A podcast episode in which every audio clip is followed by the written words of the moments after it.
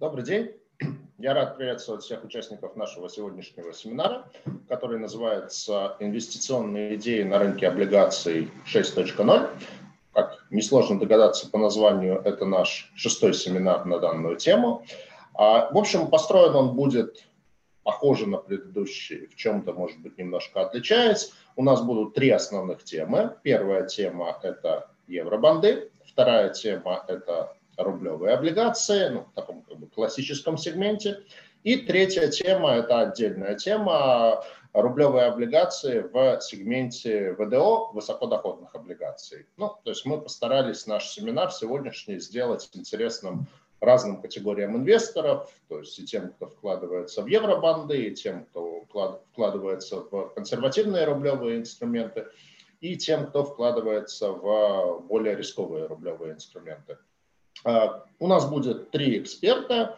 А, каждый сделает вот презентацию по одному из этих сегментов.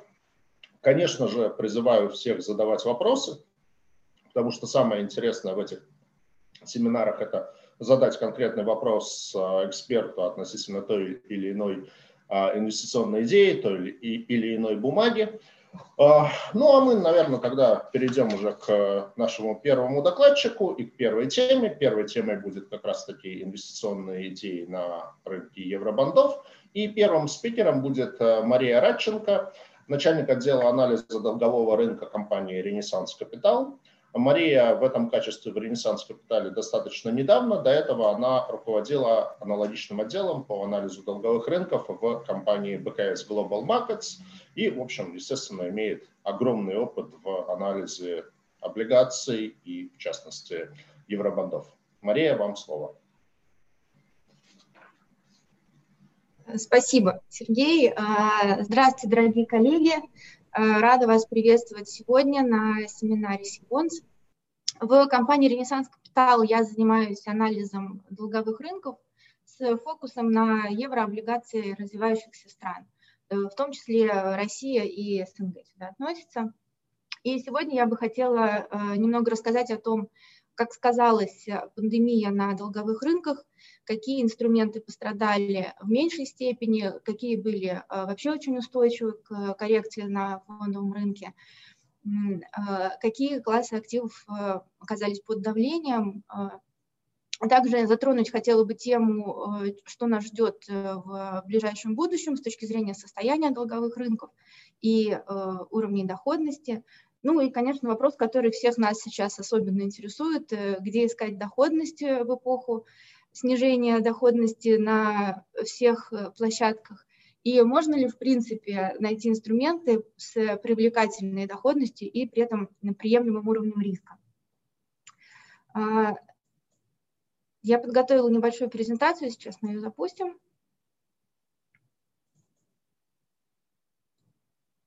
Ну, а, начнем с хороших новостей. А, долговые рынки практически полностью восстановились после мартовской коррекции. А, здесь э, эм, с левой стороны э, график... Я прошу прощения, вашу презентацию не видно. Запустите, пожалуйста, еще раз демонстрацию экрана. Так, прошу прощения. Э, сейчас, один момент.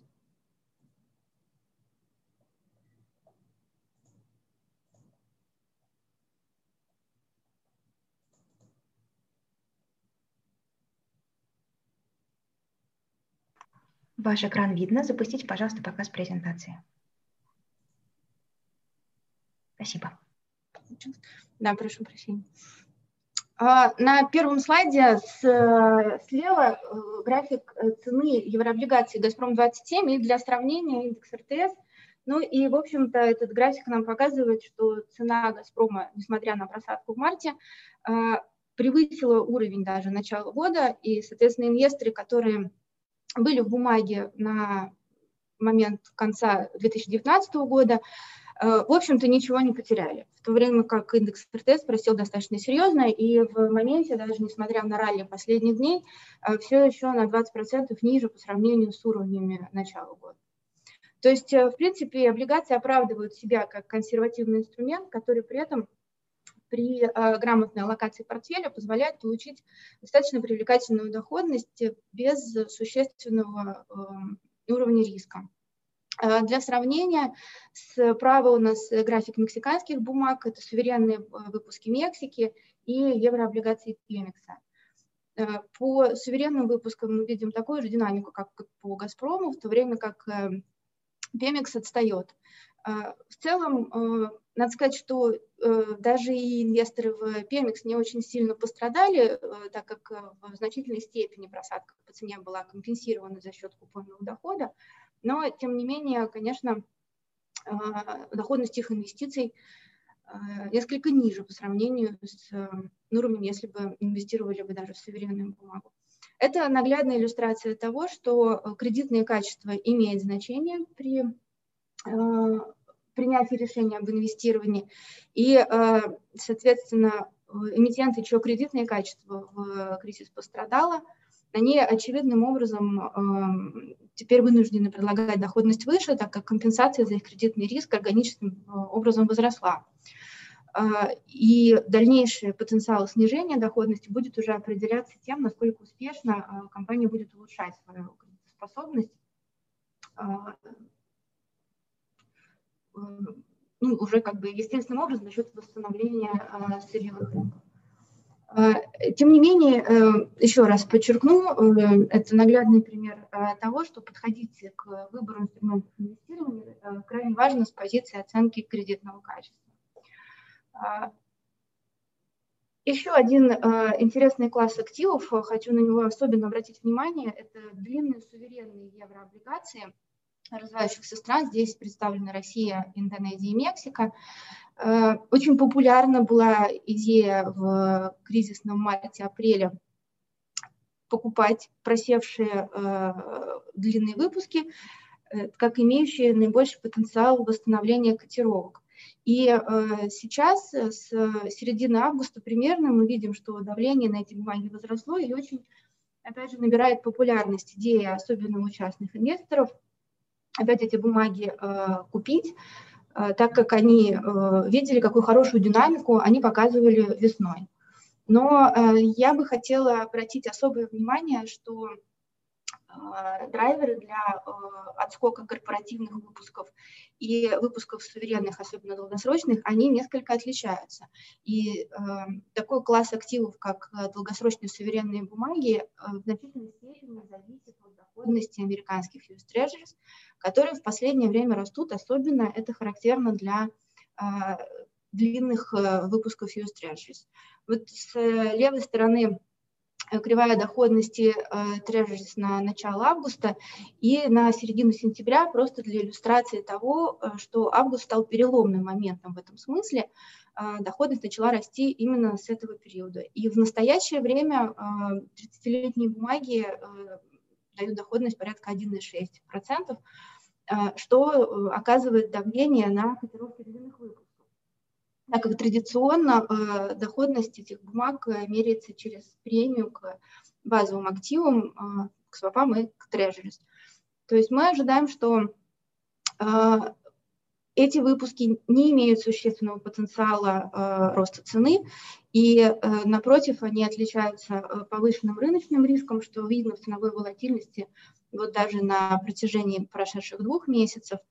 А в дальнейшем снижение странового риска развивающихся рынков а, могло бы произойти в случае существенного улучшения э, кредитного качества этих эмитентов, но а, мы этого не ждем в ближайшей перспективе, в связи с чем стратегия, работавшая в марте-апреле, по нашему мнению, может не оправдать себя в текущий момент.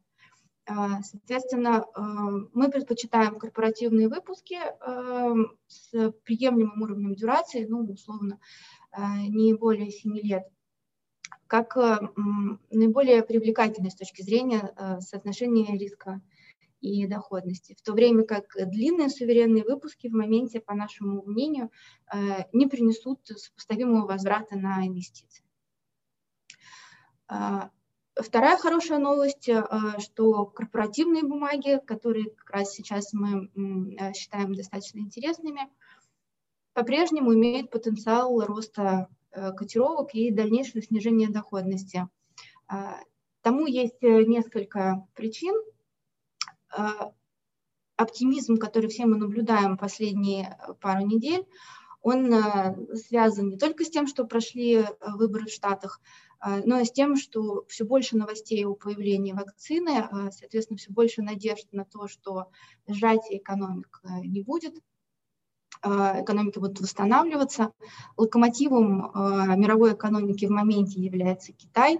Э, вот здесь на слайде справа график прогноза МВФ по динамике ВВП развитых рынков, развивающихся рынков глобально Китая. И мы видим, что Китай единственный в плюсе в 2020 году. Тем не менее, в 2021 прогнозируется достаточно существенное восстановление, то есть мы говорим о восстановлении э, V-shape достаточно э, быстрым. И это то, что драйвит фондовые рынки в моменте, э, то, что инвесторы отыгрывают вот этот существенный оптимизм. Вместе с этим мы видим снижение доходности не только на развивающихся рынках, но и на развитых, при том, что на развитых рынках доходности находится на исторических минимумах, и э, инвесторов в этот класс активов, конечно, тоже озабочены э, поиском чего-то более доходного, обращают свой взгляд на развивающиеся рынки и видят там картину, надо сказать, не очень радужную. Э, на этом же слайде внизу таблица, которая показывает распределение э, на инструментов э, между э, рынками развитыми и рынками развивающимися. То есть, если мы говорим об облигациях, то на emerging markets приходится э, лишь немногим более 20% совокупного объема имеющихся в мире долговых бумаг. И важно отметить, что половина из этого Китай. То есть, э, в общем-то, на такие ну, чуть более понятные, скажем так, широкому кругу инвесторов страны, как Россия, Бразилия, Мексика, э, Индонезия тоже крупный эмитент, э, приходит достаточно небольшой объем. А вместе с тем, э, сами эмитенты из этих стран тоже, в общем-то, свое присутствие на рынке еврооблигаций снижают, в том числе и в связи с тем, что э, локальные рынки этих стран, локальные долговые рынки, э, демонстрируют очень хорошие темпы развития. А на графике сверху слева я привела доходность в локальной валюте по десятилетним государственным облигациям России, Мексики и Индонезии.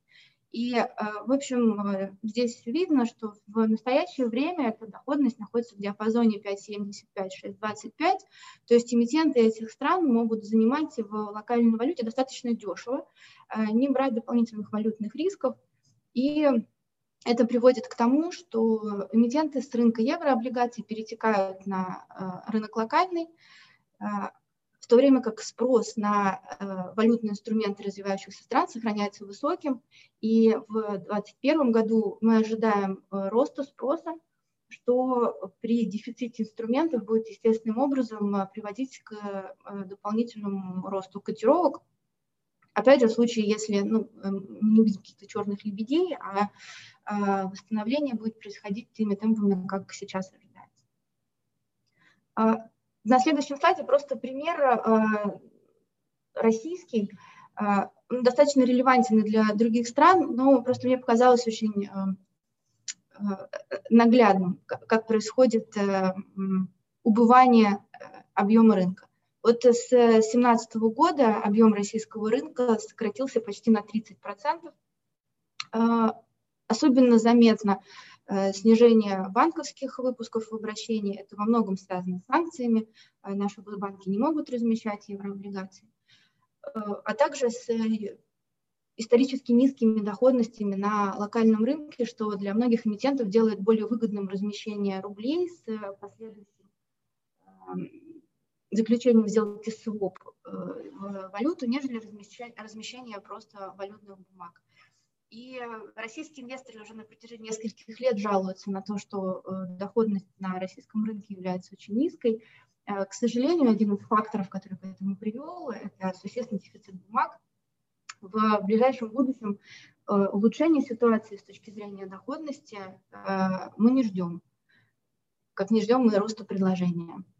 Ну и естественным образом это толкает российского инвестора за пределы нашей Родины в поисках инструментов с привлекательным уровнем доходности. А, естественный вопрос, а есть ли такие. Зеленее ли трава у соседа? И тут у меня опять хорошая новость. Да, действительно, вполне можно найти бумаги с э, приемлемым кредитным качеством и достаточно привлекательной доходностью. Вот э, здесь как пример э, один из наших модельных портфелей, мы назвали его условно продуктовая корзина, поскольку состоит он из эмитентов, которые либо производят продукты питания, либо их продают. Секрет столь высокой доходности кроется в низком страновом рейтинге. То есть э, эмитенты из стран, которые имеют достаточно невысокий кредитный рейтинг, э, ну, условно, на уровне single B или double B-, они э, и сами ограничены в уровне собственного кредитного рейтинга. Превышать суверенный рейтинг он может, но в исключительных случаях и в существенно более лучшем кредитном качестве эмитента. Ну, на российском рынке таким примером является Лукойл. Так вот, э, а, условно это можно назвать э, премия за гражданство. То есть если бы э, белорусский Евроторг был бы российской компанией, то с учетом его кредитных метрик доходность этой бумаги по нашим оценкам могла бы быть на 2-3% ниже или даже больше. Поэтому этим воспользоваться в текущей ситуации самое подходящее время – ну вот в частности портфель, сформированный из этих бумаг в равной доле каждого из инструментов, э, позволяет получить доходность порядка 7%. Очень э, важным фактором для доходности бумаг развивающихся стран э, является э, ключевая ставка в Соединенных Штатах. Все мы помним 2018 год, когда только начались разговоры о том, что ставку будут повышать, и какая сильная коррекция прокатилась по всем развивающимся рынкам. Вот в настоящий момент мы находимся в уникальной ситуации, когда фактор доходности и э, ключевой ставки в США является величиной постоянной. То есть на горизонте года-двух никто не ожидает, что ставку будут повышать, и, соответственно, это снижает риски для инвестирования в бумаги развивающихся рынков. А, Еще один э, пример, который я хотела бы привести, это что получить доходность условно выше 4% можно и при инвестировании в э, бумаги достаточно высокого кредитного качества с высоким кредитным рейтингом, а, в случае, если а, такие выпуски в моменте имеют э, расширенные спреды, есть потенциал снижения доходности, что, соответственно, приведет к росту цены. Э, я не буду подробно здесь останавливаться на описании э, этой идеи, вы ее сможете все детально изучить, презентация будет разослана. А, я хочу сказать, что э, мы видим потенциал роста в недавно размещенных суверенных еврооблигациях России в евро и в вечных еврооблигациях «Газпрома». А, «Газпром» особенно интересный инструмент, субординированность его в общем, не несет существенных э, кредитных рисков, а премия к старшим бумагам достаточно существенная.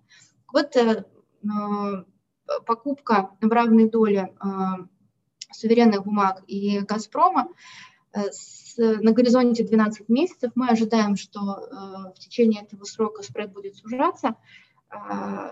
Соответственно, мы полагаем, что бумаги вырастут в цене, и, соответственно, это получ, позволит инвестору получить доходность выше 4% в евро а, при инвестировании в высококлассные инструменты. А, дополнительный еще фактор привлекательности этой истории в том, что если базовая валюта инвестирования у вас доллар, ну чаще всего это так, нежели евро, то дополнительный доход можно получить а, при, э, от укрепления евро относительно доллара, вот консенсус, э, прогноз э, больших домов, представленный в Блумберге, отражает ожидание укрепления на 2,5%. То есть, в общем-то, поиск недооцененных бумаг и добавление их в свой портфель даже в текущей ситуации заметно более низких доходностей все еще позволяет по итогам получить достаточно привлекательную доходность. И еврооблигации по-прежнему являются привлекательным активом для инвестирования, несмотря на то, что оптически доходность снизилась сейчас. Ну и подытожим, что хочется сказать, что небольшой объем и постепенного снижения российского рынка еврооблигаций э, мотивирует инвесторов э, на поиск инструментов из э, других географий. В настоящее время мы считаем наиболее привлекательными выпуски корпоративной еврооблигации из стран с кредитным рейтингом уровня B, WB. Это Турция, это Беларусь, это в том числе Узбекистан, это Бразилия. А, дополнительным а, фактором привлекательности именно эмитентов из этих стран является то, что в отличие от, например, России и Мексики, где ставки на локальном рынке достаточно низкие, а, в этих странах ставки высокие. В Узбекистане 14, турки сегодня подняли ставку до 15%. И, соответственно, эмитентам из этих стран более выгодно размещать валютное заимствование, они готовы платить дополнительную премию, так как заимствования на локальном рынке для них являются в том числе достаточно дорогими. Вот если кто-то участвовал в недавнем размещении турецкой компании Улкер, она а, производит кондитерские изделия, бумага разместилась меньше месяца назад, э, сейчас э, цена этого выпуска превышает 105% от номинала, доходность там почти 7%, Э, ставка купона. и того, в общем, на горизонте 12 месяцев, если рынок оправдает наши ожидания и ухудшение конъюнктуры не произойдет, инвестор в этот выпуск э, получит по итогам года доходность э, больше 10%. А, повторюсь, что мы отдаем предпочтение именно корпоративным выпускам а, не э, длинным э, суверенным бумагам из-за э, более низких рыночных рисков в корпоративном сегменте. Мы продолжаем ожидать снижения доходности в корпоративных бумагах, в том числе за счет увеличения спроса из-за перетока инвестиций с развитых рынков на развивающиеся. И еще раз хочу подчеркнуть, что очень призываем тщательно подбирать бумаги для инвестирования – обязательно обращать внимание на уровень кредитного риска, оценивать и мониторить кредитные риски бумаг, которые находятся у вас в портфеле. Э, спасибо большое за внимание. Э, на этом у меня все. Спасибо большое, Мария, за интересную презентацию и такие конкретные четкие идеи. Э, хотел бы подсветить эти идеи на Сибонс. Значит, да, вот э, э, те банды, про которые вы говорили, то есть э, компания Улкер турецкая, то есть действительно, да, вот хорошо видно, что ее цена сейчас в районе там порядка 105 уже, как бы при купоне 6,95. Так, это вот еще одна компания, про которую вы говорили, аргентинская Адеквагро э, с купоном 6%, тоже вот она сейчас елдит порядка а, порядка 5 с небольшим процентов а, годовых а, ее доходность составляет. Так. Это Евроторг белорусский. Тоже цена его достаточно активно растет, но все равно до сих пор он елдит там выше 8% годовых. И четвертое у нас было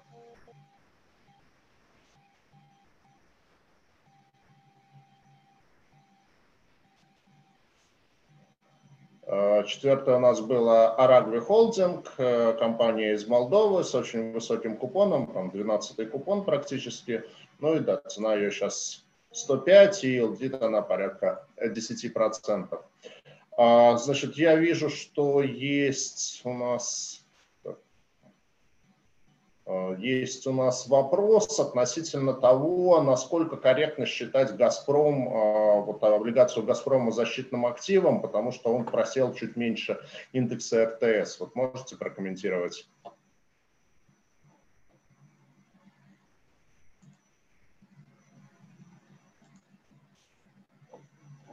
Мария, включите микрофон, пожалуйста, вас не слышно. Э, да, э, прошу прощения. Когда я говорила про «Газпром», то я, конечно, имела в виду еврооблигации, а не акции. И еврооблигации восстановились в котировках практически полностью. Э, акции я не, не берусь комментировать, поскольку моя специализация – это долговые рынки. Ну да, естественно. Так, и еще вопрос. Вот, есть ли информация по дефолту NMC Health? Э, а... Компанию очень часто обсуждают на наших семинарах, я так понимаю, одна, одна из излюбленных. Вы знаете, есть, э, да, такой, такая группа эмитентов, про которых очень э, любят спрашивать. Э, в свое время Агрокор, э, печально памятный. Я хочу сказать, что на дистресс-долгах мы не специализируемся, поскольку, на мой взгляд, э, затраты временные могут э, не окупить э, итоговую, итоговую доходность инвестиций.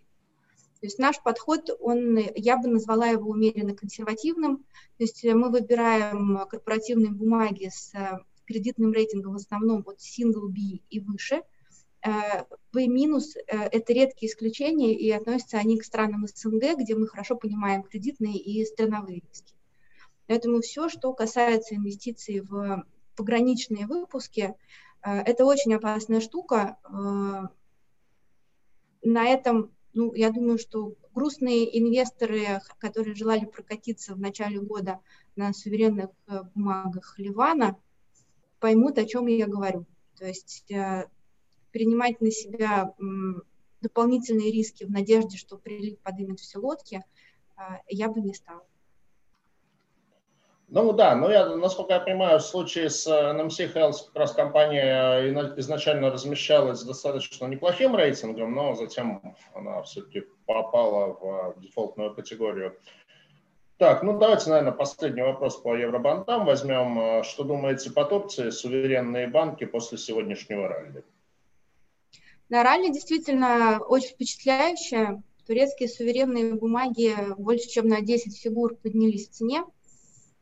А, два, ну даже, наверное, больше, чем а, два фактора лежат в основе. То есть, во-первых, а, эм, Турция сегодня продемонстрировала изменение подхода к монетарной политике, по сути, оправдав ожидания инвесторов. Ралли оно во многом закладывало повышение ставки, которое сегодня и произошло. А второй момент – это общее улучшение аппетита к риску, и на протяжении последнего года Турция была активом наиболее чувствительным именно к риску аппетита. То есть в самой Турции могло ничего не происходить, а, но когда аппетит рос, э, турецкие бумаги росли в цене, когда аппетит снижался, турецкие бумаги в цене падали. Ну и дополнительный фактор – это, к сожалению, карабахский конфликт, который опять а, возобновил э, дискуссию о потенциально возможных санкциях. Это давило не только на суверенные бумаги, но и корпоративные.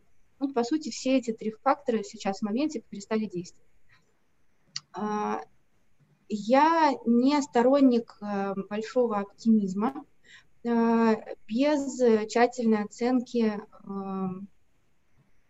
ситуации в стране. То есть все-таки суверенный риск в Турции Э, особенно ну, если мы говорим про еврооблигации, прежде всего, он остается повышенным, поскольку страна существенно зависит от внешнего фондирования, от стоимости фондирования.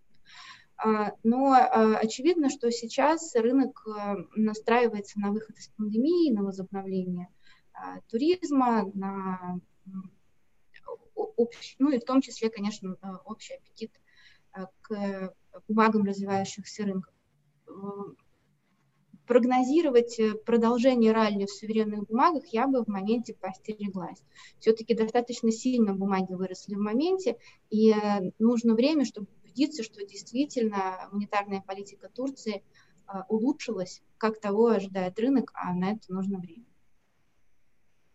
Спасибо большое, Мария. Ну что ж, давайте мы сменим теперь фокус и обратим свой взгляд на российский рынок облигаций. И нашим следующим спикером будет э, Сергей Ермоленко, брокер по работе с ключевыми клиентами компании БКС. А, Сергей в БКС 2012 года, до этого работал в ряде консалтинговых компаний. имеет сертификат CFA, сертификат в Advanced Well Management и еще целый ряд сертификатов. Сергей, вам слово по российскому рынку облигаций. Да, спасибо, Сергей. Добрый день всем пользователям ресурса Сибон с компанией БКС я занимаюсь консультационным брокерским обслуживанием и веду клиентские портфели. И далее предложение рассмотреть то, каким образом, какие рекомендации мы даем на предмет формирования той части портфеля, которая относится к инструментам с фиксированной доходностью. Э, прошу завести презентацию на, на экран. Следующий слайд, пожалуйста. На текущий момент времени, то есть последние 6 месяцев и особенно последние 2 недели, мы наблюдаем снижение доходности российских э, ОФЗ. В большей степени это снижение происходит на средней длине, на бумагах э, средней дюрации, то есть таким образом кривая доходности становится более э, выпуклой. Также ко всему этому мы наблюдаем то, что происходит снижение э, спреда между корпоративным и государственным долгом, что во многом связано отчасти с улучшением, ожиданием улучшения финансовых показателей российских компаний по итогам третьего и четвертого а, кварталов на основании того тезиса, что пик пандемии уже как таковой был пройден по итогам второго а, квартала. Дальше мы не ожидаем, то есть в предшествующий период времени мы наблюдали активное снижение ставки российским регулятором в рамках реализации мягкой денежной кредитной политики. Мы полагаем, что она будет продолжена, но темпы снижения ставки будут приостановлены. Таким образом, мы не ждем дальнейшего снижения доходности либо роста цены российского госдолга, российских ОФЗ, но при этом полагаем, что российский корпоративный долг а, по-прежнему будет демонстрировать снижение доходности, рост цены за счет снижения а, кредитных спредов. Поэтому на текущий момент времени наша рекомендация стоит в том, чтобы включать активно портфель, облигации а, средней дюрации, эмитентов рейтинга WB, а, Single B. Далее мы рассмотрим а, наши 5 топ-рекомендаций. Пожалуйста, следующий слайд. А, наши следующие пять а, рекомендаций, они представлены по разным секторам экономики, IT-сектор, индустриальный сектор, а, финансовый сектор. Первую очередь мы предлагаем облигации компании Сидежа. Это крупнейший лесопромышленный холдинг страны, один из крупнейших в том числе в Европе, который лидирует на рынке производства мешочной бумаги либо мешочных бумажных изделий. Крупнейшим акционером является холдинг системы, а, основной особенностью данной компании является а, низкая, то есть первое, это вертикально интегрированная а, компания, которая позволяет ей контролировать структуру издержек на всех процессах, на всех стадиях производства. С другой стороны, она отличается низкой себестоимостью производства, что обеспечивает высокую рентабельность по EBITDA. По итогам 2019 года это 24%. В силу реализации больших инвестиционных капитальных а, программ, которые запланированы у компании в период с 17 по 22 а, года, соотношение чистого долга и беда выросло до а, трех с половиной, что по-прежнему находится в рамках нормативного значения, плюс ко всему, ко всему Сидижа по планам системы рассматривает возможность выхода на публичный рынок, выпуска акций, что снизит риски а, для держателей а, долга. На текущий момент времени доходность погашения составляет 6,7%. Далее, финансовый сектор у нас представлен двумя компаниями, двумя эмитентами, двумя выпусками. Это Риаса Лизинг и компания Kiwi. Риаса Лизинг – одна из а, крупнейших лизинговых компаний в стране. Основным акционером, который выступает Реса Гарантия.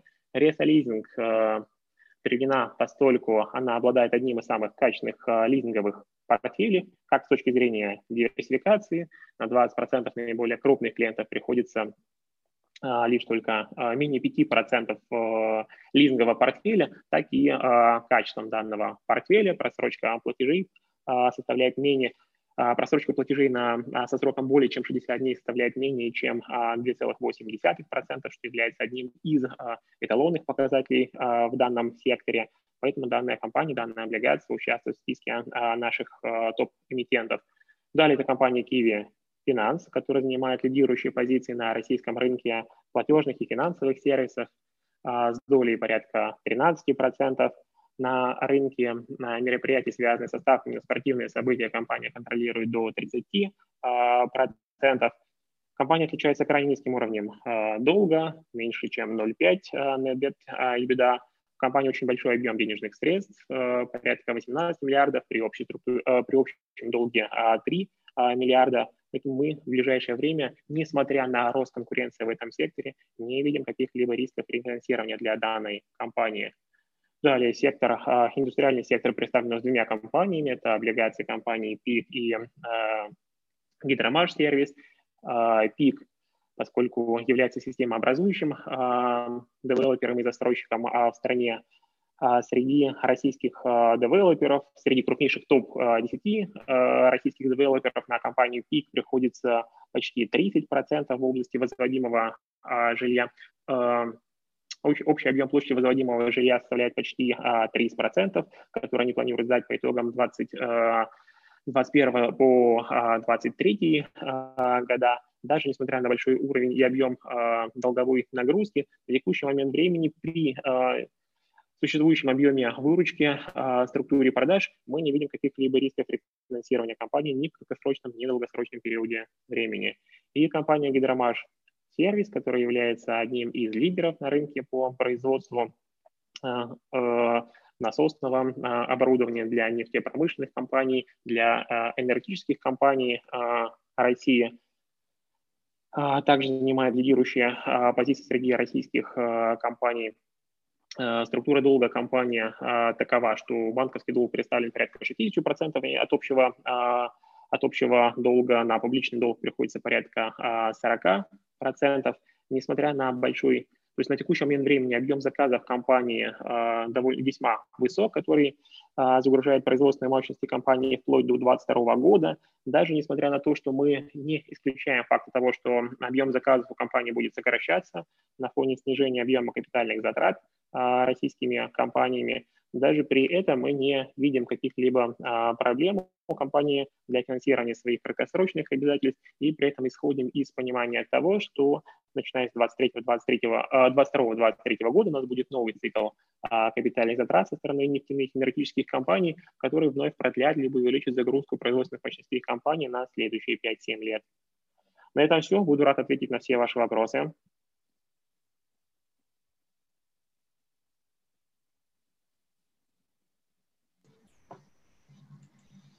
Сергей, большое спасибо. Большое спасибо mm-hmm. за конкретику. А, так, вопросов я пока в ленте не вижу, но я надеюсь, вы остаетесь с нами, поэтому если да, да, конечно. появятся, то а, вы нам о них ответите. А я с удовольствием представляю нашего следующего спикера. А, а, так, ну ладно, вот вижу, тут вопросы какие-то возникли. Так, Ресо лизинг, нет ли риска, что малый бизнес дефолтнет и не смогут погасить?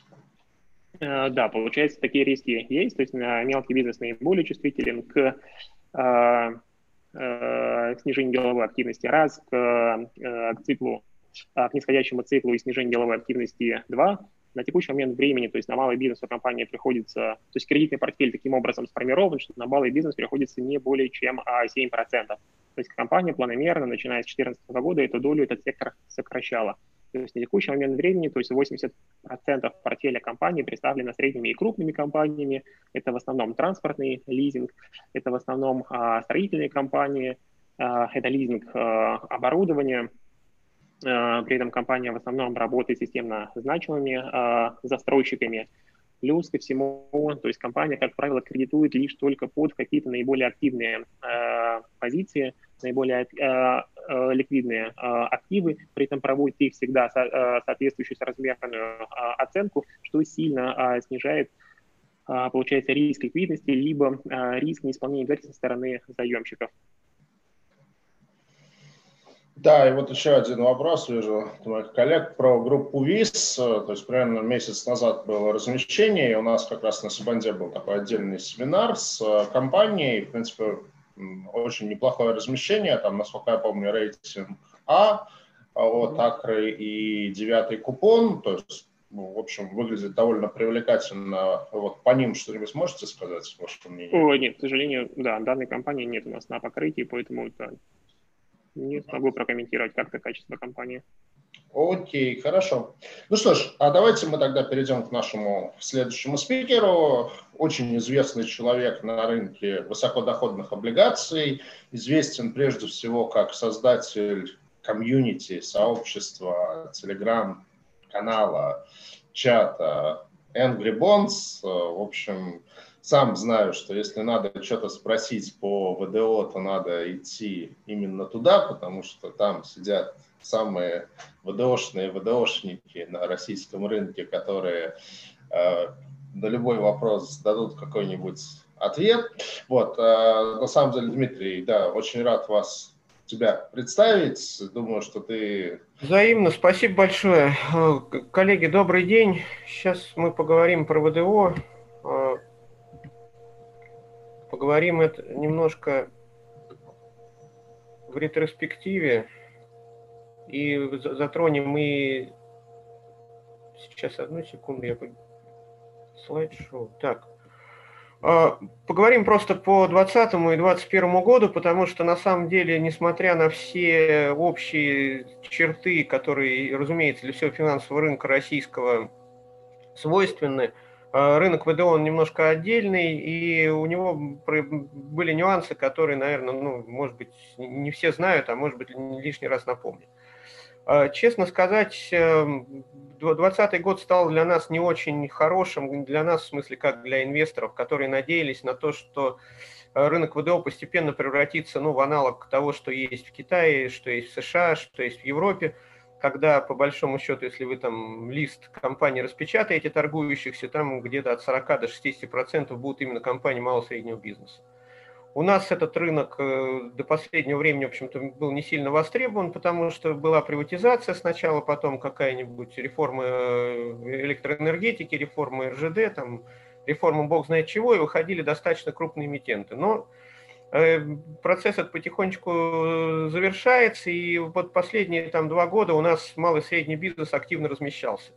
Но это, к сожалению, в 2020 году прекратилось, отчасти из-за пандемии, потому что инвесторы пересмотрели свои, э, так сказать, риск профили и попросту испугались, а отчасти из-за того, что регулятор немножко притормозил этот процесс и дал понять, ну, в частности, истории с ломбардмастером, что, в общем говоря, он не жаждет видеть огромное количество эмитентов, а хочет видеть качественных эмитентов. Осуждать его за это трудно, но инвестору, естественно, выбирать стало меньше из чего, и поэтому, скажем так, в 2020 году рынок вырос не так, как он мог бы. До этого, я напомню, он удваивался, минимум удваивался каждый год. И, в общем, мы ожидали, что произойдет это и сейчас, но пока этого, к сожалению, не произошло. Собственно говоря, плюсы, если вот говорить о том, как пережили ковид, э, все-таки удалось избежать большого количества дефолтов. Если помните, в 2019 году мы на Конгрессе голосовали о том, сколько будет дефолтов, и да, там в основном было 5-7, но, но еще о ковиде речи не шло. Но, в общем-то, где-то, если считать э, всякие несуразности при офертах и при том, что наша часть инвесторов просто на них не, не смогла попасть по якобы техническим причинам, ну, где-то вот реально мы в это число и уложились. То есть у нас были э, ну, два таких полноценных дефолта и 3-4 скажем так, э, ситуация, когда организаторы просто смогли э, разными ухищрениями, в общем-то, до дефолта дела не доводить, но они могли бы случиться, разумеется. При этом э, продолжается приток денег, он продолжает, он в основном, конечно, совершенно правильно коллеги говорят, что очень многие инвесторы идут на зарубежные рынки, поскольку рубль слабеет, доходности там для достаточно надежных бумаг, если не сравнялись, то уже близки к рублевым, то, что коллеги называли, потому что если вы все-таки даже по аргентинским и турецким бумагам можете получить от 4 до 6 процентов в валюте, а по, по рублю 7, 8, 9, 10, то, в общем, тут с учетом динамики курса это очевидно такая история. А, поэтому, но тем не менее, все равно какие-то деньги на рынок попадают, и, как, так сказать, интересно все-таки не спадает, как ВДО. Минусы, ну, уже сказано, что, конечно, финансовое положение ухудшилось, большинства ивентентов, ну и плюс э, э, ЦБ и биржа просто не настроены действительно давать широкий доступ эмитентам на рынок. А, инвесторы стали чуть более осторожны, то есть у нас такого вот какого-то бурного роста, я думаю, что не ожидаем, где-то года два-три будет достаточно все скромно. Но на самом деле, с точки зрения частного инвестора, больше негатива принесло именно снижение ставок и девальвация. А, просто проиллюстрирую такой, знаете, такой нашей доморощенной аналитикой. Просто я тут решил сравнить с Э, с тем, что было в 2015 году, э, э, то есть ситуацию, когда у нас ключевая ставка была там 15, от 17 до 15 процентов, она снижалась, а купоны, в принципе, 20 доходности для выпуска ПДО вполне существовали нормально. И при этом инфляция была тоже там, ну так, ощущаемая, не Росстатовская, разумеется, а ощущаемая, была около 20%, что позволяло на самом деле, инвестируя в ВДО, ну, при всей осторожности и соблюдении, безусловно, риск-менеджмента, э, в общем-то, инфляцию отбивать. Э, как можно увидеть, в 2020 году сейчас этого уже невозможно, при всем при том, что отношение к ключевой ставке вроде бы даже и лучше. То есть у нас ключевая сейчас 4-5%, э, купоны еще остались, динозавры по 12, по 14 что-то можно найти. И вроде бы это прекрасно, но реальная инфляция у нас существенно больше. И, ну, тут, конечно, фактор девальвации, безусловно, свою роль сыграл. Но фактически сейчас э, вот эта вот привлекательность рынка ВДО именно для людей, которые существуют в рублевой атмосфере исключительно, она существенно снизилась. Мы в свое время, в прошлом году, начали такой проект «Так гонки на портфелях» и просто попытались эм, посмотреть Э, ну вот как разные классы активов, это достаточно виртуальная вещь, но тем не менее мы ее аккуратно просто вели там с 25 декабря прошлого года, э, как разные классы активов вообще себя вели в, ну, вот в реальных условиях. И получилось, что, ну, понятно, что лучше оказался тот, кто просто купил, держал валюту, а если он, допустим, как коллеги предлагают, под 6,9 э, взял бумаги, то он вообще просто прекрасно себя чувствует, в рублях там получит в районе 30 доходности, и, в общем, его можно вешать на доску почета совершенно спокойно. А вот валютные структурные ноты они дали около 20%, активные спекуляции на ВДО э, дали, 8, ну, скорее всего, дадут порядка 18 годовых, а пассивный портфель 14-15. В 2021 году снижение ставок продолжится, и по большому счету вроде как оптимизма большого нету. Потому что у нас получается, что где-то как, а, опять же, когда вот полгода назад Сергей сказал о том, что скоро десятая ставка по ВДО будет э, э, эксклюзивом, и вообще говоря, и будет вообще даже и 9% уже ВДО будет считаться, я внутренне очень обиделся, говорю, ну как же так, как же мы будем все жить, но по, по ходу это действительно так и происходит, просто ну, случится чуть на полгода попозже.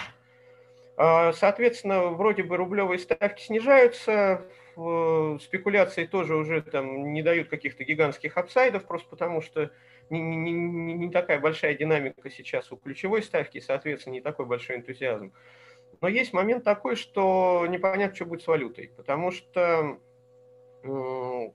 я чем дальше, тем больше вижу все больше прогнозов, что, строго говоря, не будет э, дальнейшего укрепления доллара, а будет, скорее всего, процесс обратный вплоть до того, что Сбербанк сегодня пообещал там 60 рублей нам в самом таком своем удачном сценарии к концу следующего года. И в этом отношении ВДО могут оказаться, как ни странно, чемпионами, хотя они принесут своим инвесторам в рублях вроде бы меньше, чем в прошлом году, но если вы живете в долларах и смотрите на, так сказать, на доллар, ну, как оцениваете свое депо в долларах, то возможно, что за счет а, а, обратного процесса вы просто будете ну, прекрасно выглядеть. Потому что если действительно доллар хотя бы не э, рубль, вернее, к доллару хотя бы не обесценится, то это будет уже сразу и 11%, а если он еще и чуть-чуть укрепится, рубль, так будет вообще все очень красиво на бумаге.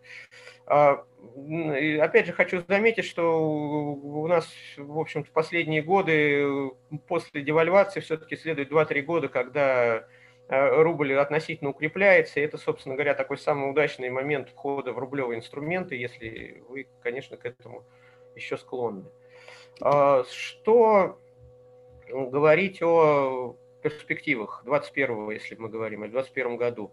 А сейчас очевидно, что уже практически у всех брокеров э, есть э, для клиентов возможность купить ВДО. Это, кстати говоря, в 2019 году было далеко не везде, но сейчас уже все вроде бы как раз пробовали эту историю и э, согласны делать.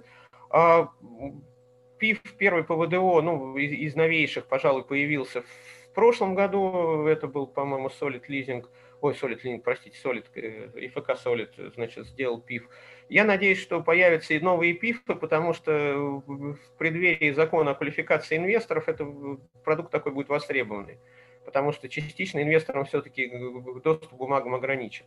И мы еще все очень надеемся, что у нас э, полноценный запуск торгов через ОТС э, случится, и это позволит сделать сделки с коммерческими облигациями на бирже ну, проще, чем это сейчас есть. Потому что коммерческие облигации для тех, кто все-таки хочет э, высокую ставку и не боится рисков, это, пожалуй, один из последних таких оплотов, где можно действительно там по Тексалавату 19 ставку найти, по эфиру, по-моему, там 17-18 еще существуют какие-то недораспроданные остатки. Это, безусловно, ну, не так много и не для всех годится, но, тем не менее, такая, если возможность появится, это будет очень хорошо, и это рынок оживит. Так вот, значит, э, ну, при всем при том, что мы здесь наблюдаем, что все-таки инвесторы переоценивают э, свое поведение, ну, частные инвесторы, и частично кто-то из них уходит э, в более надежные инструменты, кто-то уходит а, а, в акции, и этот рынок немножечко расщепляется, потому что все-таки ВДО это такой ну, инструмент немножко странный с точки зрения он не классическая облигация, то есть, вернее, как он, облигация по форме, но это облигация с повышенным риском, и, соответственно, не все просто готовы э, этот риск нести, а если готовы нести, то, может быть, иногда хотят э, какие-то более, ну, ну, другие инструменты, или более доходные, или, или, наоборот, даже более рискованные. Э, но вот это расслоение происходит, и, безусловно, из, с этой площадки народ как приходит, так и уходит, но пока все-таки приток есть, потому что из депозитов э, отток очень серьезный сейчас. А что негативного у нас, ну, может ЦБ э, решить, что недостаточно закрытия ломбардов и немножечко начать переходить к МФО. Опять же, тут мы слышали от Госдумы какие-то такие вещи, которые призывают закрыть микрофинансовые организации или сильно их ограничить, а это ни много ни мало 7% рынка и э, достаточно много знаковых эмитентов. И второй риск – это все-таки девелоперы, потому что последние там, полгода-год девелоперы очень, очень широко представлены на рынке ВДО, им очень удобно занимать облигации для искровых счетов, и они этим активно пользуются. Это региональные девелоперы, небольшие, не ПИК, там, не ЛСР, и, соответственно, их благополучие в основном зависит от, конечно, от и ставок по ипотеке. И если у нас все-таки программа льготной ипотеки завершается след 2021 года, то тут могут быть всякие неприятные сюрпризы. Конечно, тут надо смотреть по каждому девелоперу какие-то свои вещи, а, что он строит, как он строит, успел ли он это все продать, насколько он связан с этой ипотекой. Но факт тот, что вот где-то, если сложить МФО и девелоперов, это получится около трети рынка – и по объемам, и по головам, если считать. Это, безусловно, ну, такой вот э, определенный риск или такая вещь, за которой надо следить, потому что может оказаться, что у нас э, вот какие-то сложности начнутся именно с, именно с этой точки зрения.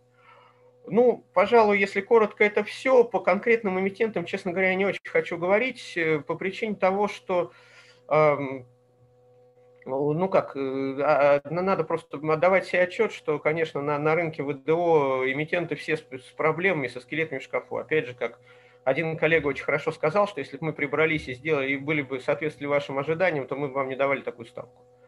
Ну, тут вариант только один, и искать, смотреть. Мы со своей стороны и в Angry Bonds, и в наших дружественных каналах и чатах готовы любые, так сказать, и консультации, и опытом делиться. Ну, только приходите и интересуйтесь.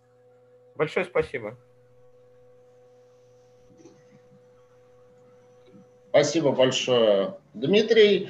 А, ну, могу, может быть, от себя несколько слов про ВДО добавить, потому что я довольно активно в этот сегмент инвестировал а, в прошлом году, потом я в конце прошлого года портфель распродал, и у меня была пауза, и вот я сейчас опять немножко вернулся к инвестированию, в том числе в ВДО. А, одна из характерных черт, которая довольно сильно изменилась вот сейчас относительно даже годичной давности, то, что значительно увеличилось количество бумаг, имеющих рейтинг. Бумаг, эмитентов, там иногда это рейтинг поручительный, ну то есть вот как-то я, честно говоря, всегда очень аккуратно относился к бумагам без рейтинга, потому что понимаю, что если я лично не знаю там эмитента или организатора, то я старался не инвестировать в них.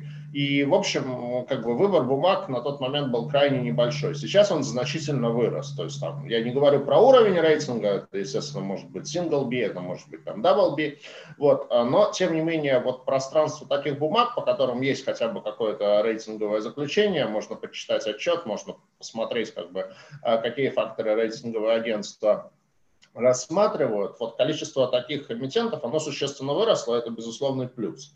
Вот. Другое дело, что, опять-таки, как нам этот год хорошо показал, наличие рейтинга не является никакой панацеей, потому что вот тут задавался вопрос про компанию Деникол, по ней был рейтинг, рейтинг был высокий, и он держался, держался, держался, он не пересматривался, он там не ставился на ревью, а потом, в общем, в момент, когда уже было ясно, что компания фактически в дефолте, и это скорее там близко к около мошеннической схеме изначально, то рейтинг просто был отозван, ну и как бы мы видим, поскольку сейчас эти бумаги торгуются. Поэтому а, насчет того, там был вопрос о том, эта история, это там нормально или это системный сбой, на мой взгляд, все-таки это ближе к системному сбою. Ну, не знаю, может быть, Дмитрий э, тоже ну, Я абсолютно согласен. Более того, там же не только был рейтинг, там была и оценка компании, и был э, аудитор весьма уважаемый, который подтверждал, собственно, эти красивый баланс, фактически стоявший полностью из денег.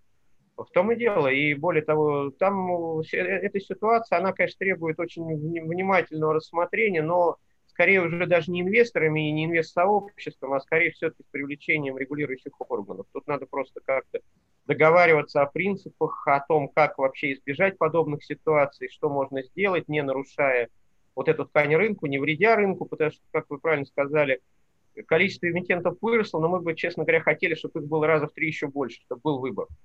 И в этом смысле абсолютно согласен, что да, это сбой, но опять же я вызывает особую осторожность, у нас еще не все просудились с компанией, и поэтому я просто стараюсь как-то это вот в публичном поле не выносить. Да, есть признаки вот этого дела, но пока вот не комментирую.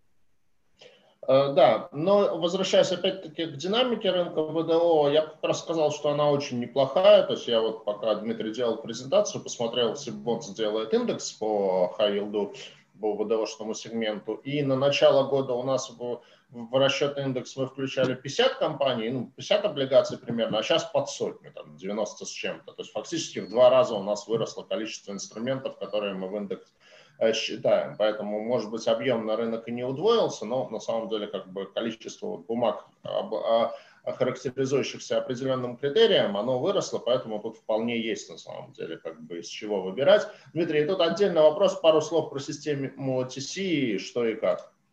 Вы знаете, ну, я опять же, у нас была ситуация такая, когда коллеги, собственно, в чем проблема есть с, э, вот, с техническими вопросами. Есть коммерческие облигации, которые запрещены к ну, торговле, они, их нельзя покупать в стакане, э, их можно покупать только по сделкам купли-продажи. Есть, безусловно, система Янга, которая это позволяет делать, но там представлены не все облигаций, соответственно, по ним просто э, инвесторы не всегда имеют доступ. Э, биржа после, видимо, долгих уговоров все-таки эту, пытается это организовать продажу этих облигаций через систему OTC, а это важно с точки зрения того, что все-таки договор купли-продажи вы делаете, вы выходите из поля биржи, он может быть нестандартный, он может нарушать права инвестора запросто и так далее, и так далее. Поэтому такие вот бумаги, их лучше, конечно, чтобы они обращались ну, в экосистеме биржи. А, вот я общался с коллегами, которые попытались сделать сделку по OTC, а, ну, и, если приличных слов там было не очень много, но сказали, что это очень сложно.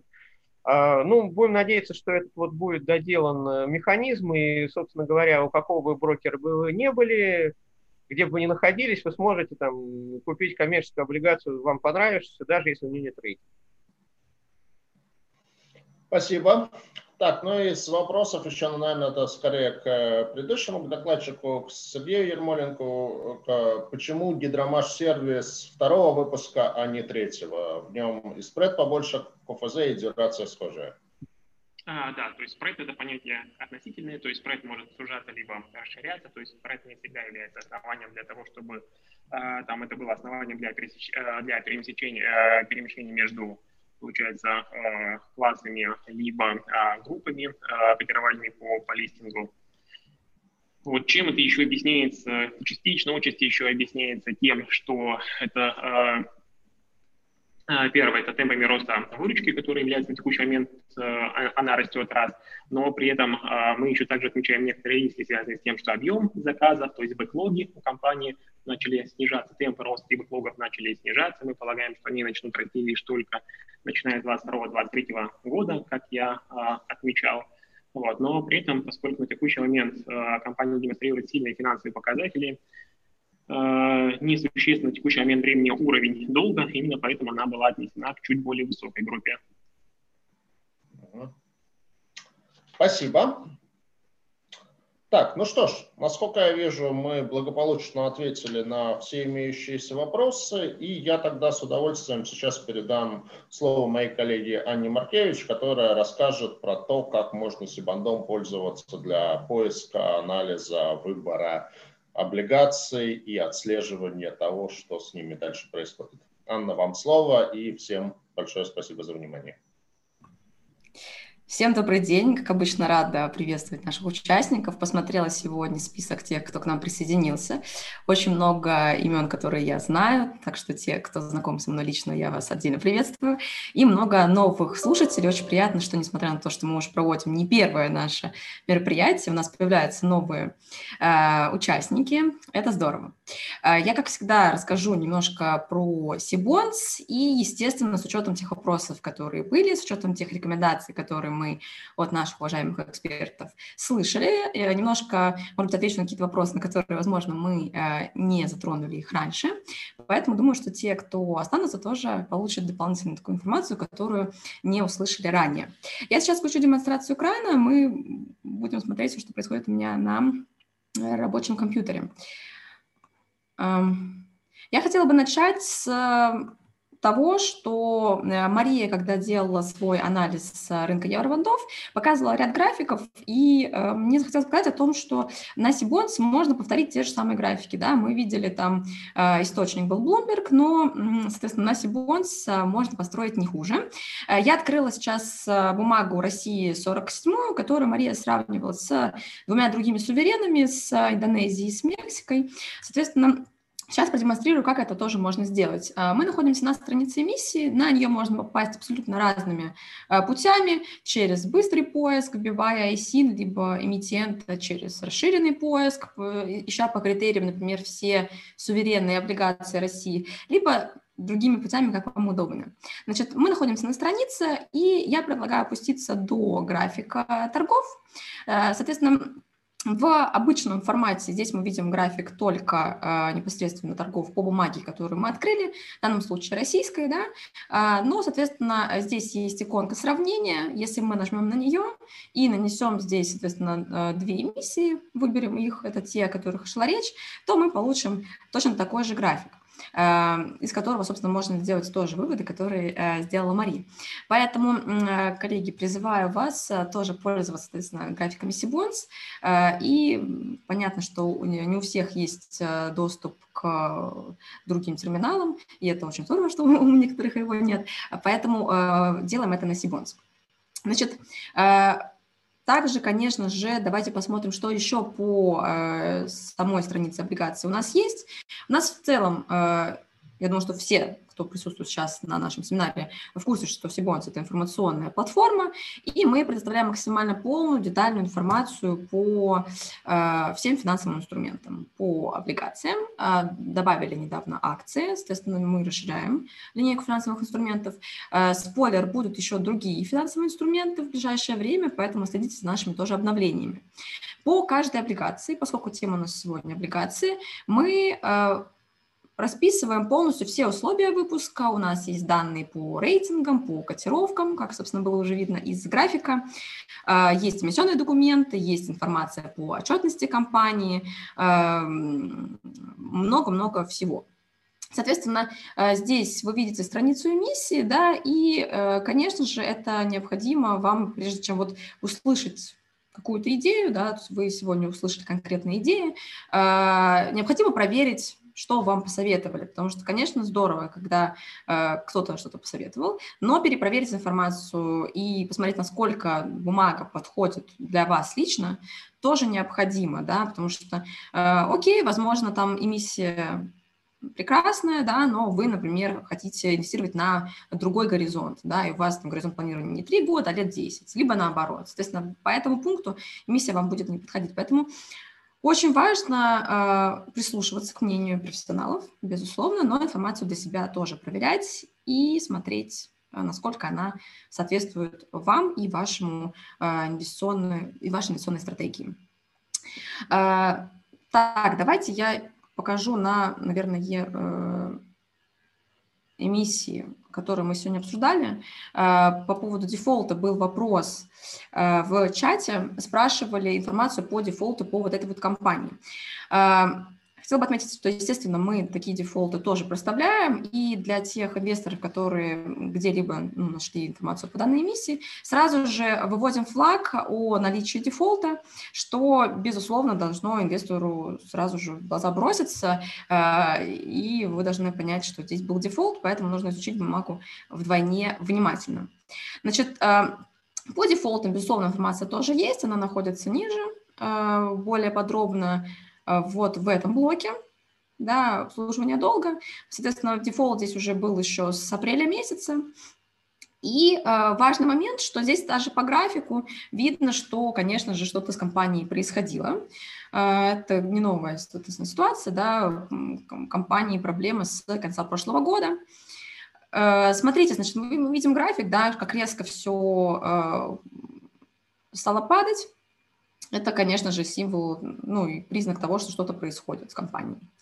А, для чего я открыла еще этот график? Я этот график открыла для того, а, чтобы вы увидели, да, что, соответственно, а, безусловно, информацию о дефолтах можно, естественно, получить, когда уже дефолт произошел, да, когда вам уже не выплатили купон или оферту, или, не знаю, не погасили долг, но понятное дело, что и рынок дает вам сигнал о том, что у компании есть проблемы, и по отчетности компании можно, которая отчетность тоже есть на Сибонс, на странице эмиссии ниже, понять, что проблемы у компании.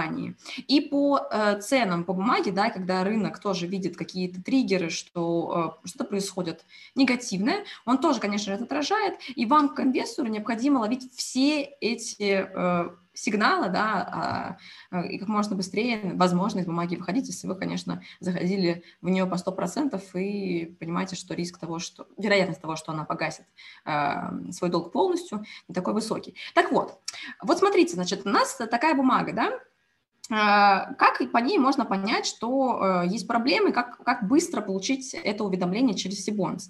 У нас есть такой потрясающий сервис WatchList, а, вы можете здесь занести бумаги, которые находятся в вашем портфеле, те бумаги, которые вы рассматриваете для покупки в свой портфель.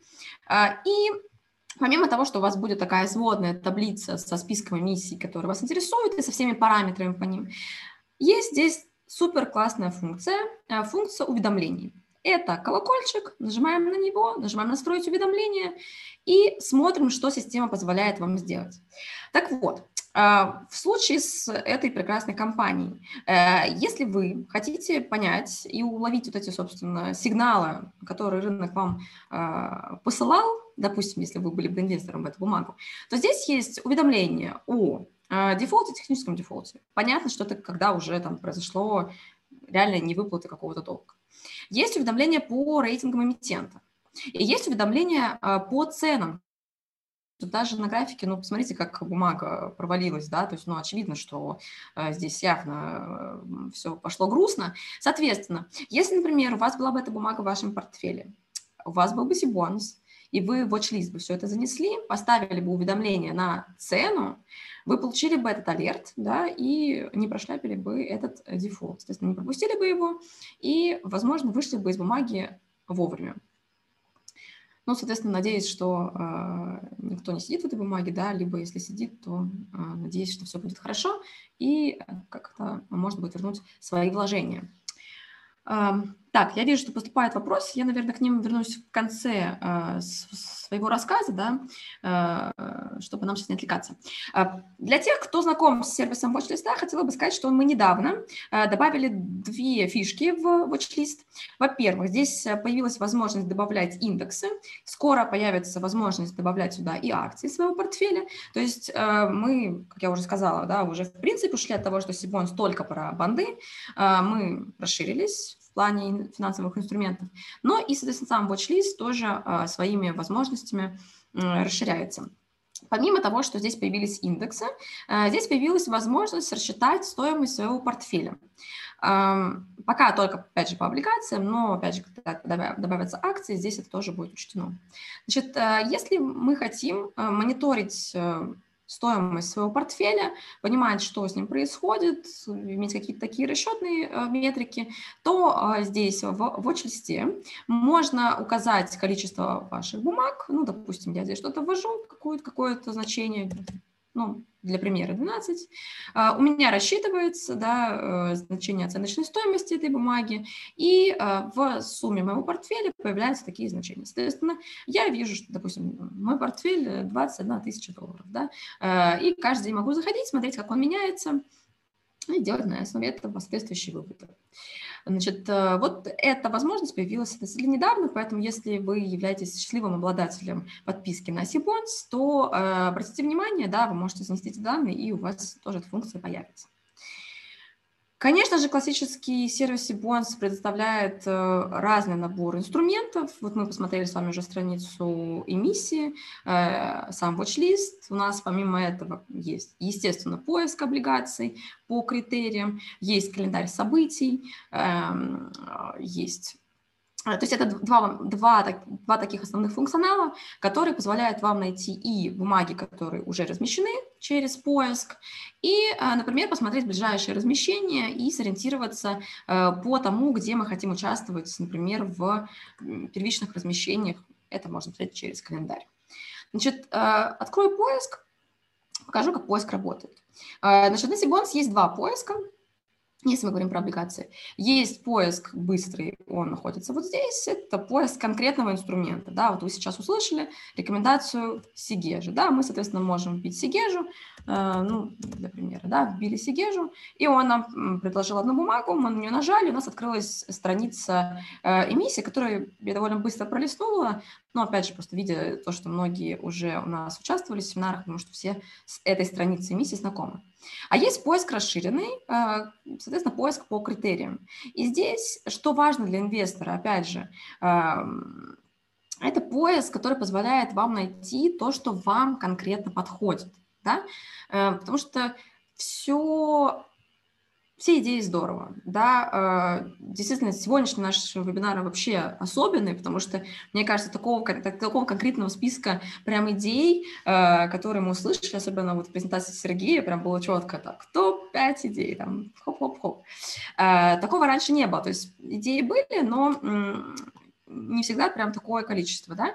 А, опять же, повторюсь, идеи не всегда соответствуют вашей инвестиционной стратегии, да, возможно, вам конкретно в вашем случае это не подойдет.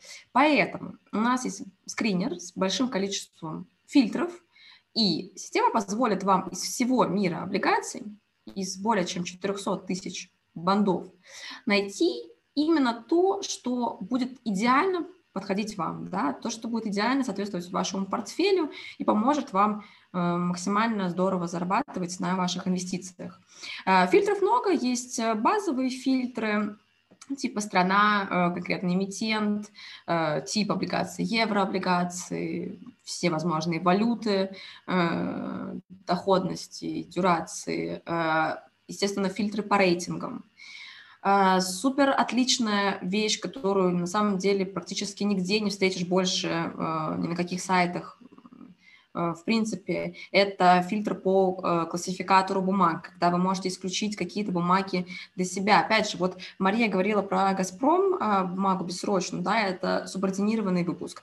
И возможно, что если вы не рассматриваете для себя субординированные выпуски для инвестиций, то вам нужно исключать такие бумаги из вашей выборки, да, потому что, опять же, понятное дело, что инвестиционные консультанты вам советуют какие-то бумаги, не зная вашего профиля, это тоже отношение к риску и так далее.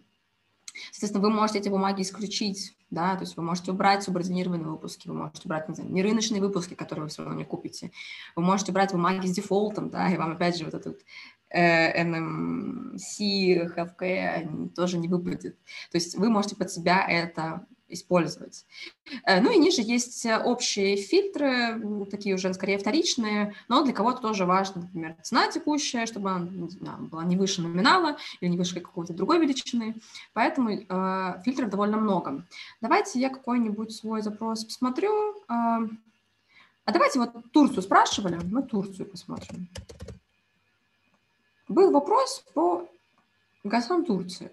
Вот. Э, в евробандах Евробанды, ГАСы, Турции. Остальные фильтры э, использовать сейчас не будем, просто для простоты демонстрации, но, опять же, э, это все, естественно, возможно, да, то есть все, все по себя можно посмотреть, просто был такой запрос в чате, поэтому, опять же, я как человек, который дополняет сегодняшнюю презентацию, э, покажу то, что мы не раскрыли. Соответственно, вот у нас выдается список бумаг, да, с параметрами выпусков. Вы можете прямо в этой таблице сводно эти бумаги между собой э, сравнить, сопоставить, э, посмотреть, например, на минимальный торговый лот, да, понять, готовы мы инвестировать 200 тысяч э, долларов или хотим более низкий минимальный торговый лот. Ну, соответственно, здесь это можно все посмотреть. Опять же, другие параметры, конечно же, тоже. И здесь есть отличная возможность у вас э, не только в табличном виде информацию структурировать, но и графически посмотреть. Да? Значит, э, переходим из режима таблицы, это такой вот иконка кубика Рубика, я это называю, э, в режим графика. И видим, по сути, карту рынка по турецким ГАСам. Здесь, соответственно, графическое предоставление той же информации, то есть Кому как удобно. Есть люди, которые воспринимают информацию в табличном виде, есть люди, которые воспринимают информацию больше в виде картинок. Вот, э, на мой взгляд, так в любом случае зрительно понятнее, да, как минимум потому, что в таблице у нас есть и вот эта эмиссия, по которой дюрация, там, получается, уже 13 лет, и вот эта эмиссия, по которой дюрация меньше года, да, если поставить их и просто просортировать по доходности, понятное дело, не совсем релевантно будет.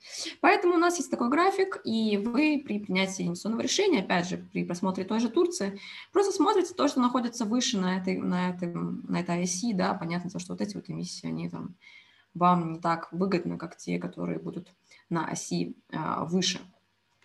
Когда вы выбрали какую-то эмиссию, да, и вас она вполне устраивает, вы можете здесь нажать на э, точку на графике, и у вас откроется страница этого, этой аппликации, да, с более подробной информацией.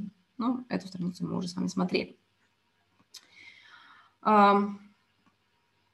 Так, э, значит, это был поиск. Это поиск. Понятно, что в этом поиске есть, опять же, э, фильтр по статусу. Вы можете посмотреть бумаги, которые там только планируются к размещению. Но если все-таки вы хотите посмотреть те, которые, ну, более подробной информацией непосредственно по самим размещениям, то советую использовать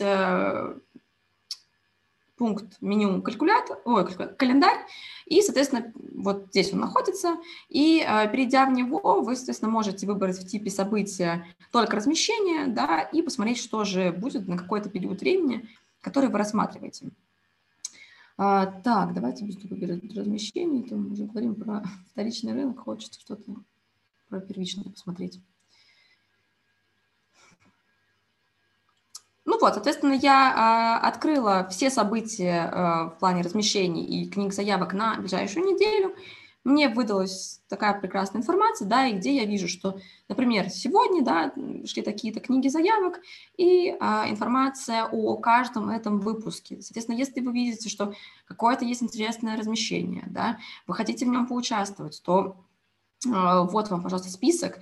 Здесь есть, э, например, если мы берем Максимум Телеком, да, здесь есть ориентиры по купону по доходности, есть организаторы, которые занимаются этим размещением, есть э, дан, даты, когда это размещение планируется, есть информация о книге, когда, собственно, собирается книга. Ну, сегодня, в данном случае, она до 15 часов собиралась, мы чуть-чуть не успели, но вот если бы раньше воспользовались э, календарем, то могли бы в этом размещении поучаствовать.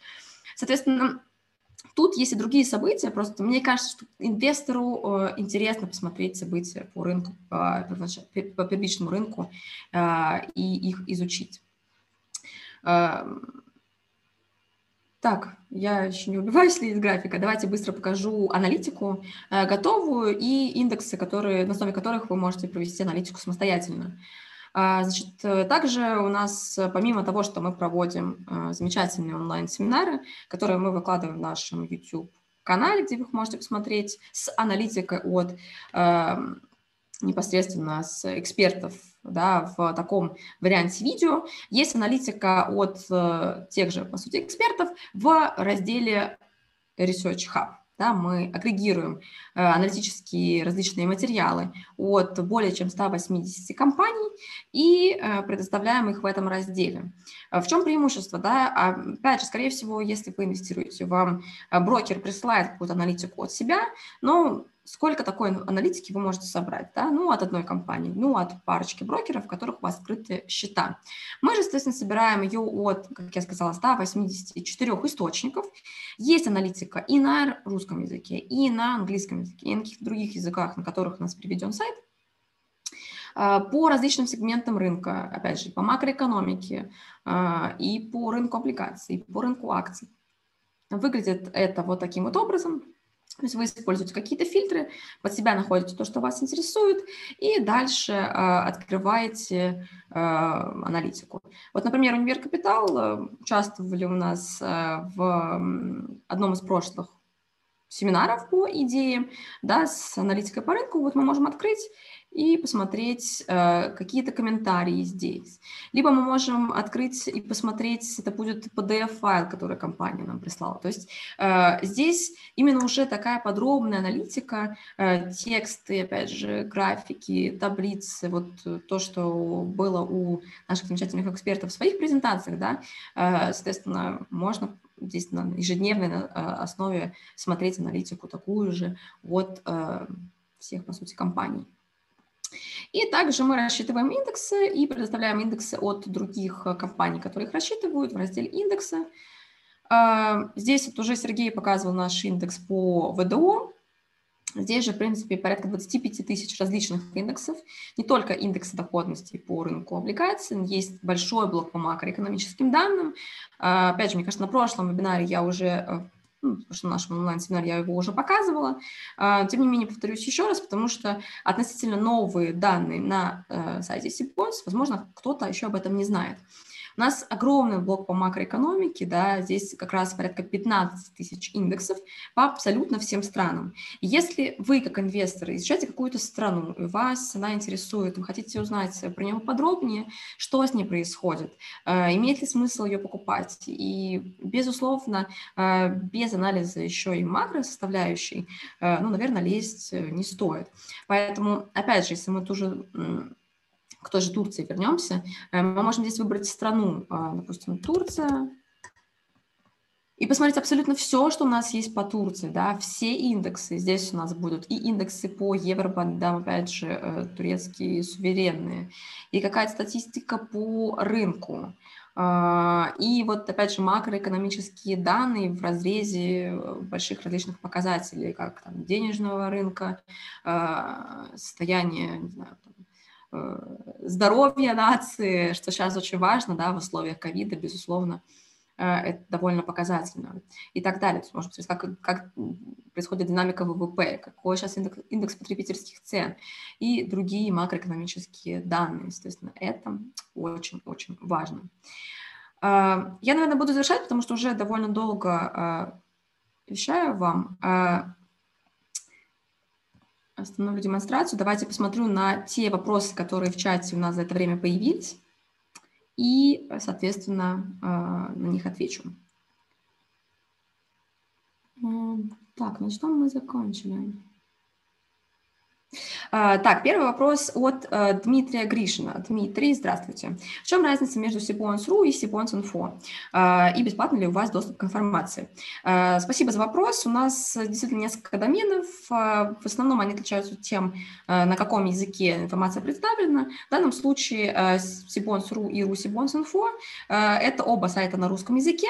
Просто Русибонс.инфо – это старая версия сайта. У нас этот сайт появился Э, относительно недавно, в этом году, э, соответственно, Sibons.ru – это просто новая версия нашего сайта. Э, доступ к информации у нас в основном по подписке. Есть какая-то информация, которая открыта для бесплатного пользования, но в основном, конечно же, данные, особенно если мы говорим про данные по котировкам, основной функционал сайта у нас закрыт под, под, под подписку. Да, Владимир, э, ваш вопрос по поводу э, пробного доступа. Э, да, давайте мы с вами можем связаться в конце нашего вебинара. Я вам тогда напишу, либо вы можете написать мне, у меня, я полагаю, контакты ваши будут, вы как-то регистрировались, либо я сейчас выведу свои контакты, вы тоже можете мне написать, и, естественно, я готова буду вам открыть на несколько дней пробный доступ, посмотреть. Значит, так, Дмитрий, да, конечно, есть информация по, а, по всем абсолютно у нас облигациям в мире, то есть, как я сказала, в базе более 400 тысяч облигаций. Соответственно, конечно же, а, если а, у эмитентов, которые вы перечислили, есть э, бумаги, то, соответственно, они у нас тоже будут. Ну, вот, например, Tesla, э, я открыла конкретно какой-то бонд, мы можем перейти на страницу непосредственно эмитента Tesla, и здесь э, будет информация по, уже по всем выпускам компании. Здесь же, кстати, можно посмотреть динамику акций, как все это движется. Поэтому да, конечно, и, э, и Lenovo, и другие, которые, которые вы указали, все, все эмитенты есть. А, значит, так, далее вижу вопрос от DS. Как можно осуществить поиск по эмиссиям евробандов, готовящимся к выпуску? Смотрите, по евробандам э, мы их э, заносим на моменте размещения. А, ну или на следующий день после прайсинга, поэтому новости по готовящимся размещениям, а, по бумагам, которых сейчас проходит ремаркетинг, а, мы вносим как новости. Соответственно, здесь есть новость аналитика, новости рынка, есть специальный фильтр в теме, планируемые эмиссии. Соответственно, если мы вот этот фильтр воспользуемся, мы увидим все новости по планируемым размещениям. Также часть, часть новостей может быть опубликована у нас в телеграм-канале э, Sibons.ru и э, Sibons Global.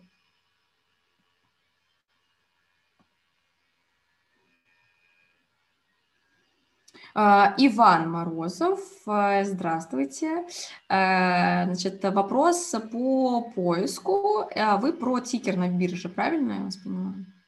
Если мы говорим про поиск акций, то тикер добавлен по поиску облигаций. Э, насколько я понимаю, тикера быстрого поиска по тикеру нет. Ну да, я думаю, что в принципе это возможно. Мы можем обсудить с коллегами. Э, я коллегам передам.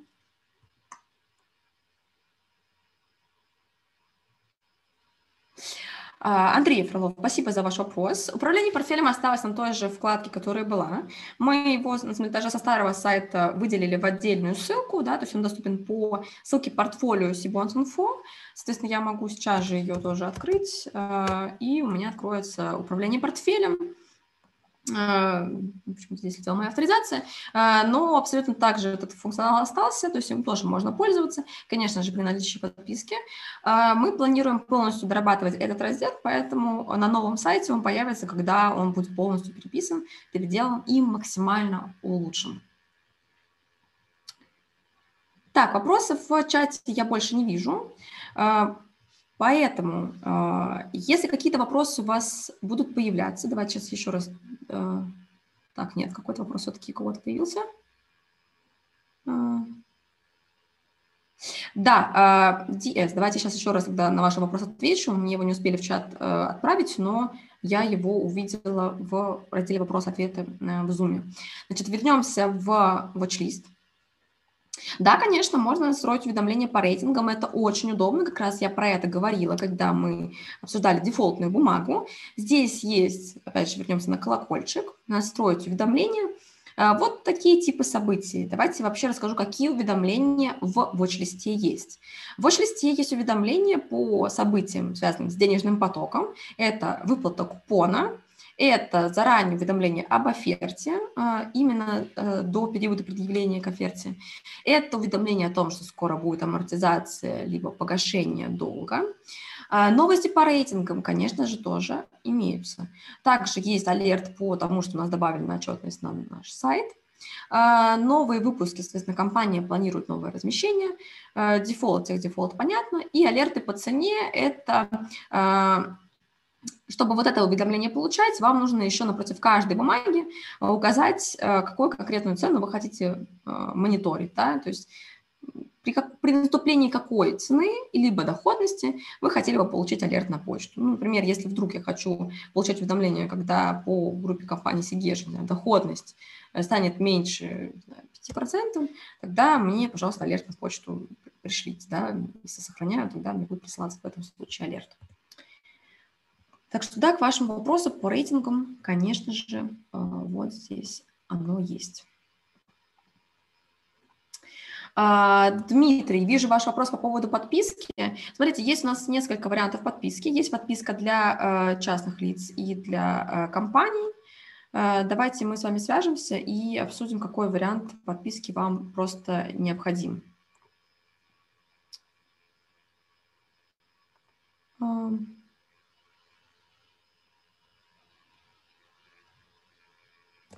Ага, э, Иван, да, вижу э, ваш комментарий по поводу тикера банда. Хорошо, я коллегам передам. Э, мы с большим уважением относимся к фидбэку от клиентов, как текущих, так и потенциальных, поэтому обязательно это учтем и постараемся это доработать, что мы всегда э, совершенствуемся, да, не стоим на месте и надеемся, что мы делаем лучший продукт на нашем рынке, э, надеемся и уверены в этом, поэтому э, все пожелания, конечно же, э, учитываются. Э, смотрите, я сейчас тогда еще раз все возвращаюсь к своим контактам, вывожу их на э, экран. Если у кого-то останутся какие-то вопросы э, по функционалу, если будет пожелание оформить подписку, если будут какие-то пожелания по функционалу, вот как Иван просил по поводу поиска по тикеру, пожалуйста, пишите, звоните, мы всегда на связи, то есть вот мои контактные данные, да, и рабочая почта, и телефоны. Мы работаем для вас, делая лучший продукт по сервису для инвесторов, проведя наши онлайн-вебинары, заливая их на наш YouTube-канал, публикуя новости в наших социальных сетях. Поэтому э, пользуйтесь нами в абсолютно разных, э, через разные инструменты. Мы рады быть вам полезными и надеемся, что с помощью нас вы более эффективно инвестируете, э, минимизируйте свои риски, подписывайтесь на уведомления в watch-листе, держите руку на пульсе, знаете всегда про самые лучшие новые выпуски. Будем рады информировать вас и далее. Всем спасибо э, за вебинар. Э, как всегда, все, что вы услышали, это не индивидуальная рекомендация.